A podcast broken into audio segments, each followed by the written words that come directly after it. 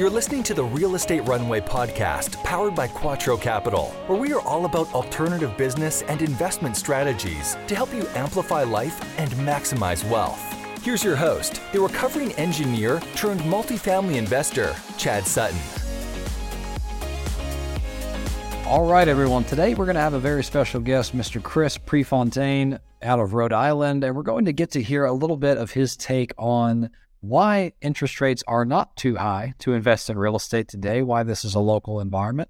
And also, we're going to talk a little bit about creative financing, buying on terms, and how to get paid three times on every transaction. So this is a little more focused on single family, but really the concepts apply to any asset class. Without further ado, let's get into it. All right, Real Estate Runway family, welcome to another episode of the Real Estate Runway Podcast. I'm your host, your fearless leader, Chad Sutton. Just kidding. Quattro Capital sponsors us on this show. Remember, if you get any value out of this show, please scroll down, leave us that five-star review and a thoughtful comment. Those ratings are the only way we get this show out to more people just like you. So please share your comments and your stars. You can also follow us via our parent company on Instagram, Facebook, and LinkedIn at Team Quattro Capital, one word, no special characters, or by simply visiting us at the quattro way dot com. And we do appreciate all of our listeners out there. We love hearing from you. Just drop us a note, podcast at the quattro way dot com. If you want to say hello, get some content requests, give feedback, any of the sort, we'd love to hear from you.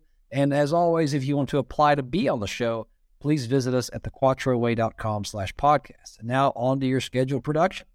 All right, everyone, we are here today with Chris Prefontaine. Chris, welcome to the show. How are you, sir? I am awesome. Thank you. And thanks for having me. And thanks for pronouncing my name perfectly well, even though we're on opposite ends of the planet.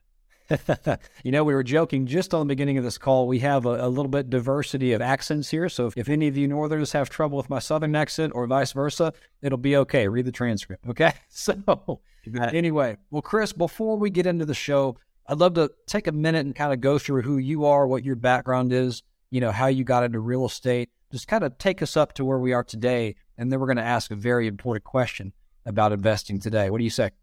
Yeah, yeah, this sounds good. It's thirty-one years I've been at this, so I will put them to sleep if I do it all, so I won't. I started in nineteen ninety-one. I was building homes, spot building, I called it. We never bought land ahead of time. We tied it up on terms and pre-sold and, and built.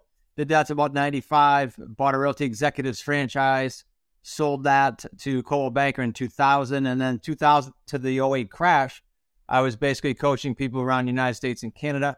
Really the realtor field, which I don't do anymore, but it was more licensed realtors back then. And then uh, my own investments. And then the crash just hammered me and caused me to kind of re-engineer the entire business to what it is today. And now it's not me anymore. I did all those years as a solopreneur. Now it's my son-in-law, Zach, my son, Nick, and a great team now where we buy our own properties in New England. So it's like three states we operate in. We buy and law without using our money, without using banks, and without signing personally. Lessons from the crash. And then around fourteen, we started getting demand for what we do by just literally a local person reaching out to me is what started it in thirteen. And we started coaching, the mentoring. And then we uh, do that all around the North America now. That's fantastic. So that, I mean, you bring a wealth of experience to the table in what we're going to talk about today. Before, if you're open to it, you know, anytime someone tells me they weathered the crash or were hammered by the crash, you know, we may be on the verge of one. Who knows? You know, we're not going to cry right. wolf here, but you know, I always love to give the opportunity, if you're open to it, to kind of share, you know, what would you have done differently had you known what you know today? You know, what caused the hammering during the crash for you personally? Because it was quite different for everyone who tells me a story. So I'd love yeah. to hear your version of that if you're open to it.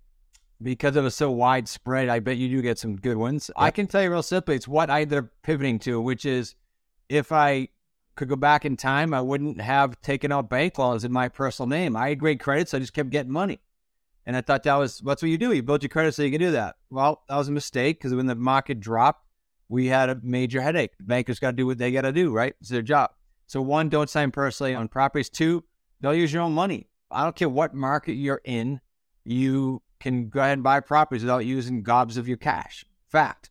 So those are two major things. That's why we do everything like that now. It wasn't like Chad, creative financing wasn't around. It was around sixteen hundreds. As much as I experienced, I didn't piece it all together, which is what it took the crash to get me to do that. Yeah, that makes perfect sense. And just a follow-up question there. You know, when, when you mentioned don't put any debt in your personal name, Did the damage of that come from loans simply being called due because of valuation problems, or was it specifically properties weren't performing and therefore, you know, debt service became a problem? I'm smiling because it's all of the above you could possibly think of. I had projects going. I had income properties. I had condominium conversions midway through the project. The, the values dropped two-thirds, all stuff like that. And look, when you don't have that and you have, let's just say, owner financing, I'm in a position of leverage now. I can make my terms. But when the bank, that you have no leverage. They got you. You signed. That is a fantastic foreshadowing to conversation to come. So, all right, thanks for going down that rabbit hole with me for just a second, Chris. So let me let me kind of leverage a question here, or venture a question. Rates are going up faster than they have since the nineteen eighties, right? And a lot of people who are, you know, we'll just say sub forty-five have probably never seen this before, right? Right. And so, you know, we've gotten really intoxicated on the Disneyland of interest rates. It's been the happiest place on earth for a number of years with, you know, low sub five interest rate and then zero for quite some time as well. So right. The question I would venture is, are interest rates too high to be investing in real estate right now? I'm going to give you a broad answer is no, they're not too high. We're not at our seven point seven five zero year average yet. Not even there yet, I don't think, unless something changed today or yesterday, but we're not there. So they're not too high. And I'll put a caveat to that, especially if you're not buying using bank loans. Uh, there's ways to right now buy properties. I'll just put a teaser in at two, three, and four percent or zero percent interest right now, right now. Not too high. All right. Tell me a little bit more about why you mentioned the average interest rates over time. So you, you kind of started to allude, I know where you're going with it, but you know, you mentioned we're not even to seven and a half yet. What do you mean by that? What's well, the significance of that? Yeah. In my world, creative financing, I looked at a few things. I've been yelling about this stat. There's two stats that I think are important here. In fifty years, we have an interest rate of seven point seven average, roughly. And okay, so if we know that, good. But more important to complement that would be in fifty years, this is the third time that we've had a major issue with affordability. And it started like when it was in the high fives, low sixes. If that's causing problems with affordability now for conventional buyers, not creative financing, what's going to happen when it creeps up more? If it does, you and I don't know that. You know, billionaires don't know that. But if it does, we have a major issue again. And that means hundreds of thousands of buyers are bummed out because they can't buy a house. They can with creative financing, but there's a lot of people that in six months ago were all excited to buy a house, right? That's why it's major significance to the creative world. Yeah, that makes a lot of sense. And I think what you're what you're also alluding to there is, you know, in retrospect, rates aren't that high. I mean, when you look at the national average of interest rates, yes, we've had a massive change. The delta in interest rates is high. And so that's created a little bit of a delay in the acceptability of people's agreement on a price. You know, there's the, what the buyers are expecting and what the sellers are expecting. It takes a little time for that to normalize out. You know, it seems like you've seen this before. What would you say your experience is with, you know, a change happens in the market, let's say one of as abruptly as this, you know, how long does it take for prices to settle out, or will they settle out? What's, what's your thought on that? My thought is more important than the, like my prediction, right? You said it right, because I don't know, but my guess is we're going to be sitting at, at this state of market for a good eighteen months, maybe twenty-four. And I say that with tongue in cheek because when the crash happened, my wife specifically said, oh, you know, the prices won't recover for ten years. And I'm thinking to myself, ten, like maybe three or four. I, who knew, right? So I don't know, but I'm happy where it is now because of our world. And maybe eighteen or twenty-four months, I'll revisit it. Yeah, it's very interesting because when we think about what's going on, you know, sure, values may drop locally, but the difference here is we're not exactly in a high leverage environment like we were back in two thousand eight. So we may have some different pricing pressures, but I think, personal opinion, the challenge is really what trades right now or what sells right now kind of has to sell. If you're a well-operating owner, you know, and, and you're cash flowing good and maybe you've locked in yesterday's debt, you know, pricing, and you're getting more rent than you've ever gotten, you're probably not too anxious to sell that property unless you've made some mistakes and you're either running low on cash, you know, maybe you have a floating rate loan or something that is killing you right now, or, you know, you have a loan. Again, we're going back to the bank being the problem. You have a loan that is coming due and you have to get ready to refinance and your value's not there. So just, just curious in your world, I mean, are you seeing in the deal flow you are seeing where maybe we're seeing some prices decrease? Do you think that might have something to do with the price decreases, or are you seeing a different phenomenon out there? Let me make sure I'm clear. I think you're asking it, with, does this pressure on interest rates going up have pressure on prices coming down? Is that sort of where you're going? Yeah, sure. I think it has to, only because that scenario I just gave you with all the buyers getting pushed aside, those sellers aren't getting the same calls. My students are screaming, go, wow, six months ago, they were ignoring me. Now they're calling me, you know, that type of conversation. So yeah, I think it has a lot to do with what's going on. Absolutely. Yeah, that's good. Control okay. of demand. Good. Well, let's pivot a little bit and talk about the world of creative financing because, you know, as you mentioned, there are still a number of opportunities, and it really doesn't matter what asset class you're talking about, you know, single family, multifamily, commercial. What are some avenues and, and some strategies we should be thinking about, you know, to try to secure alternative financing to what the, you know, the market financing world is doing right now? The two best, well, we buy only three ways, but the two that I love in this particular market, right, right this second, would be owner financing that I alluded to earlier, but also subject to existing financing, because we're buying properties. Let's just say we're buying your home, Chad. You need, you need to move on for financial reasons or, or other reasons, and your interest rate is two point nine, three point five. That's what we're seeing, and we're buying those properties. The loan stays in the seller's name. I'm not on it personally. And I'm locking in this interest rate that's fixed for as long as I want to keep the property. That's a pretty cool strategy right now with rates going up. So rates going up though doesn't affect that at all. Makes it better for you. Uh, but, but I like that, and I like owner financing because owner financing, we talk to free and clear owners. They don't have a mortgage. So frankly, they don't care about the interest rates going up or down. They want the best price, and they'll take it over time. So those two strategies right now out of the three we do are, are definitely my favorite. They always were because they're more lucrative. Yeah, those are fantastic. And so, and what you're telling me, I guess, is you can really kind of, in the subject to existing financing, you really already have a locked in, probably sub four, even sub three rate. You know, what are your, I guess, uh, how do you handle the objections that the seller is going to move on and leave the loan in place, you know, not violate any due on sale clauses, but also effectively trust you to maintain that loan at their name? But what are some, you know, tactics to that?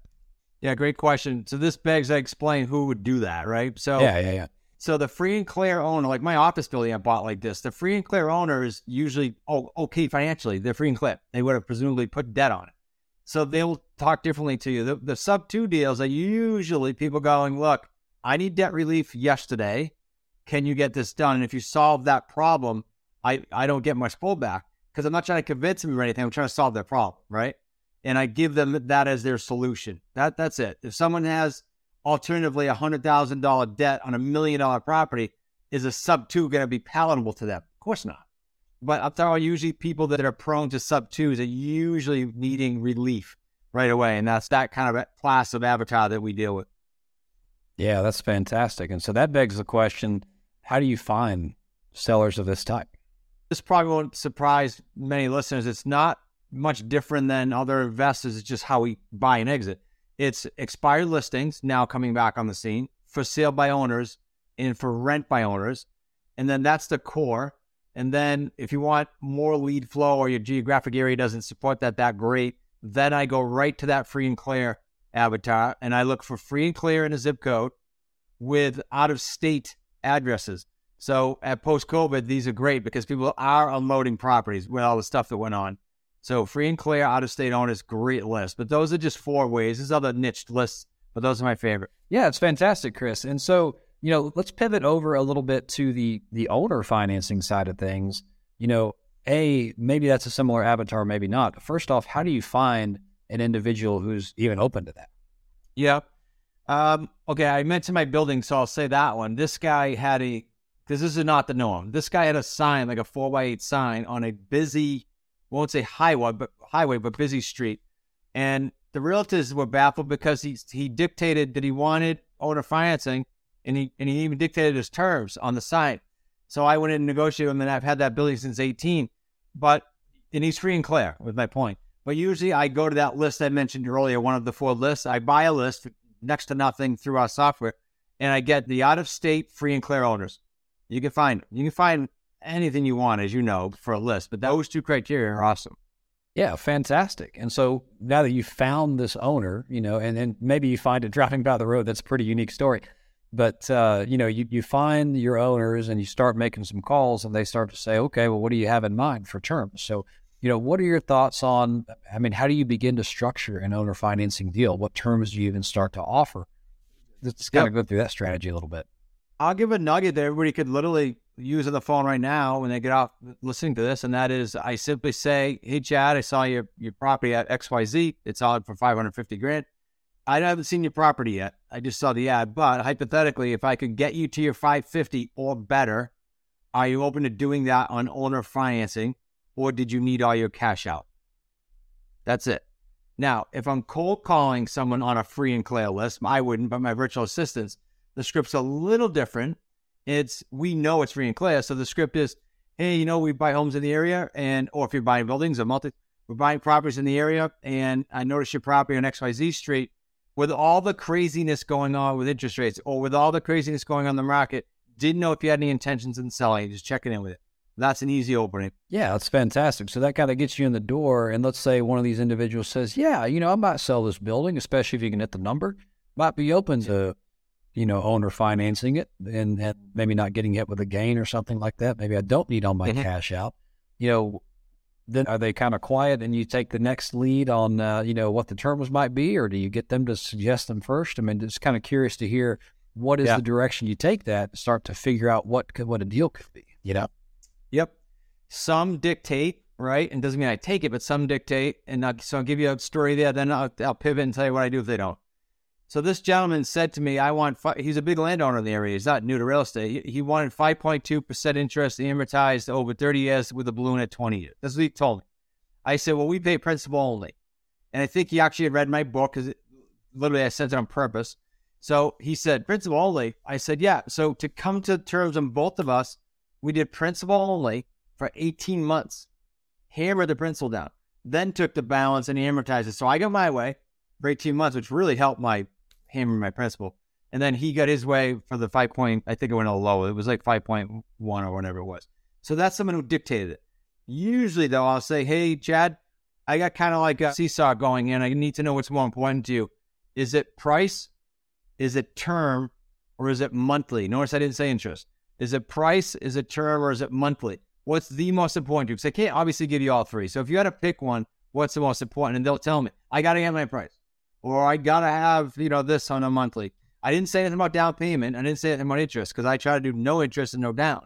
And I, I get away with it ninety percent of the time. Yeah, that's fantastic. And so, that, I mean, there's a lot of strategies right there just in the current real estate environment and interest rate environment to, you know, maybe find a way to still get your deals turned over with your motivated sellers by using some creative financing strategies. So let's pivot for just a second, if you don't mind. Let's talk about, you know, buying deals on terms. You care to elaborate on that a little bit? Yeah, the terms in our world just re- refers to creative financing, which to us refers to three ways we buy. Two we mentioned, sub two, in owner financing, and the third is lease purchase. Uh, other than Texas, sandwich lease. Okay. Can't do it in Texas. Yeah, very good. So we've covered the other two. So we do have a lot of people in Texas, Chris. Let's talk a little bit about buying with a sandwich lease, if you don't mind. Sure. So Texas is the only state you can't do it. So I'll, I'll help the Texans go. You just can't do it. You can't do sandwich lease. You can do the other two, which I prefer. Uh, if you're anywhere else in the country, as of now, to the best of my knowledge, you can go ahead and enter a sandwich lease, which is this. I'm going to tie up Chad's property with a lease purchase document. Our attorneys provide them. Other attorneys have them. They're not tricky. And then I'm going to exit that property and rent to own. So the buyer is one side of the sandwich, the seller is the other, and I'm in the middle. You just can't be in the middle of that in Texas. I love that because I control the property. Deed doesn't transfer, so the seller is comfortable. To your earlier question about sub two, if they're not comfortable, okay, then I'll go to the lease purchase route. You hang on to the deed. And then later on, when he's got the warm and fuzzies with me and I have credibility, then I can always transfer it to a sub two. But in the meantime, I control the property. Our agreements are built in with a ten dollars deposit on these lease purchases, ten bucks. And when you exit these, you know, you're not talking little deals, Chad. You're talking forty-five grand to two hundred fifty grand, all three paydays on these. So you control that asset for ten bucks and you have that kind of leverage on the paydays. It's pretty cool. Yeah. I'd venture to say that's a pretty good segue into the next, you know, concept that you talk about is, you know, getting paid three X on your deals. Let's kind of talk about what that means to you. Yep. We've trademarked this federally, and it means that when a buyer comes in, my payday one is their down payment. Because remember, I'm dealing with buyers that need time. I'm not dealing with wannabe buyers. I'm dealing with buyers that legitimately need to fix credit or need to get seasoning because they came out of COVID and go, I want to start my own business. Great. They're not financeable yet then. They need two years. So if they commit with a down payment because they were ready to buy, that's payday one. Payday two is I'm paying on that underlying debt or I'm paying the seller, but I'm collecting that plus something else from the buyer, right? I'm collecting that monthly payment. There's a delta there and I keep that. And then the third pay down is huge because it's the markup in the house price or the property price, also all the principal paid out throughout the term. That's payday three. And just on an average in the entire North America in our community, that rate is a low of forty-five grand to a high of a quarter million uh, on any particular deal. Folks in the podcasting world, you have to laugh a little bit about what I just said there. three X meaning three times, getting paid three times on each deal. Sometimes when you read the bio, that happens. Very good, very good. Well, Chris, been great having you on the show. Before we go, we got to ask you the Quattro four questions about you personally. Are you ready? Ready, my man. All right, first off, and I think we've heard a lot of it today, but you know, what is your superpower in this industry and how do, how does it benefit you? I'd say it's our community. Because especially with the markets changing, that's one constant we know. You need community. I can teach anyone how to do a deal, but community is the glue. And I think that's certainly our superpower. Yeah, that's fantastic. Now, let's let's kind of flip it on its head a little bit. Give me a little bit of dirt, Chris. What is your biggest failure in life or business? And what did you learn from it? There's no question that it was the oh eight crash. It took me four years to mentally dig out of that. I mean, I know in business stuff happens, but that was a toughie. And I didn't reach out to mentors quick enough to get myself out of it. I was in my head, like I caused the national crash, right? So it was definitely the crash. And I learned boatloads from it because I wouldn't be talking to you today. The entire business is because I went through the crash. Well, you couldn't have convinced me that back then. Yeah, fair enough. You know, mindset is everything, especially when overcoming something that is meant to teach you, maybe not destroy you, but teach you, right? So fantastic right. Right. piece of information there. And let's chat a little bit about the free book that you guys have for our listeners. What is that? What does it contain? And where can we find it? Yeah, we're going to actually give anyone from your listener tribe, a, we're going to give two books. We have four bestsellers. We're going to send two. The first one is Real Estate on Your Terms, because that's kind of like the crux of everything we do. And it was revised during coming out of COVID, coincidentally. We already started it when it hit. When it hit. And it's not one of those offers, Chad, that you go, hey, free book, and you got to put your credit card in for shipping. You will not be asked for ten cents or a credit card. We will ship it at our expense. You'll get hard copies. And the other one is the Deal Structure Overtime book, which takes deals like we have on YouTube, but now it goes behind the scenes, not on YouTube, and says, hey, here's the nuances, here's the dirt, here's the challenges, here's how we found the seller, all that stuff behind the curtain that you don't get to see usually. That's the other book. Fantastic, Chris. Everyone, scroll down in whatever modality you're listening to this on. That link will be in the show notes. Click it, and you'll go right to Chris's page to redeem that gift. Chris, last question. You know, here at Quattro, one of our four pillars is philanthropy. So what we love to do is provide our guests as an opportunity to mention whatever philanthropic venture gets you excited, gets you motivated, where you like to put your money. A lot of times, people on our listener base will contribute on your behalf alongside of you. So, you know, what would your philanthropic interest be? That's super good energy, Chad. I appreciate that. No one's literally ever done that on a show. So my son had a snowboard injury and he was in a coma from a head injury when he was in middle school. And they told us he wouldn't walk, talk, or eat again. And that, that organization saved his life. And he runs the business today and he's literally in London speaking right now. So, so they were wrong. And the hospital that helped him, that, that rehab was Franciscan Children's Hospital in uh, Boston, Massachusetts. Fantastic. So folks, once again, scroll down. That link will be in the show notes for your uh, donations and for your review. So, and you know, appreciate Chris, I, I lied a little bit. I got to ask you one more question. What is the best way That's for right. our listeners to get in touch with you? I can give you that. that it'll, co- it'll help us with the book in that. Just go to Wicked Smart Books, wicked smart books dot com forward slash Chad. And they'll they'll they'll be able to put their information for all the free stuff, and, and they can reach me there. Well, the, the basic website, smart real estate coach dot com. All right, that's smart real estate coach dot com and wicked smart books dot com. Again, will be in your show notes. Well, Chris, thank you so much for coming on the call, sharing all this valuable information on creative deals and your take on the current interest rate environment. You know, we really appreciate it. Hope to have you back on soon. You bet. Thanks, Chad. Appreciate it.